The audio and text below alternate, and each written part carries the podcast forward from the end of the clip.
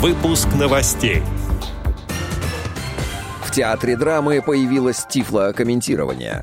Омская региональная организация ВОЗ реализует новый социальный проект. Далее об этом подробно в студии Алишер Канаев. Здравствуйте. Здравствуйте. Как сообщает Медиавоз, по информации аппарата управления организации, Омская региональная организация ВОЗ совместно с Центром занятости населения города Омска реализует новый социальный проект «Факультатив по трудоустройству».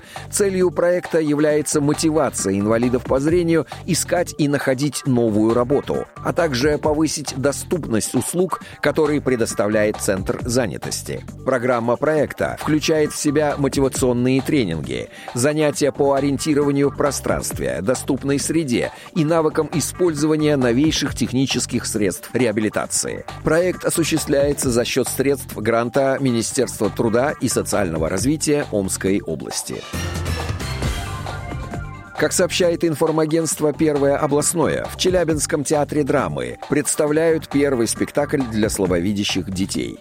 Постановку сопровождает тифло-комментирование. С его помощью зрители понимают, что происходит на сцене. Теперь в театре драмы Челябинска даже слабовидящие дети смогут наслаждаться любимыми сказками и игрой актеров. Тифло-комментатор опишет предметы, пространство и события. Услышать его голос можно через наушники.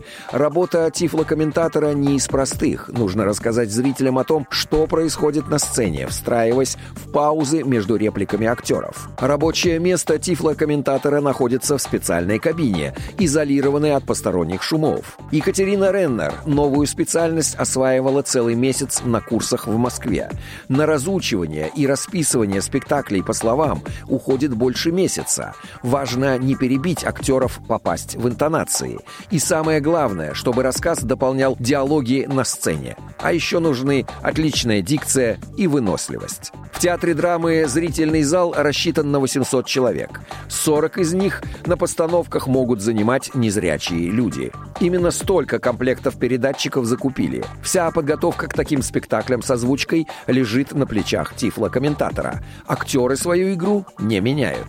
В репертуаре театра пока только три спектакля, которые проходят в сопровождении тифло-комментирования. Для взрослых это постановка «Шесть блюд из одной курицы», для детей «Снежная королева» и «Летучий корабль».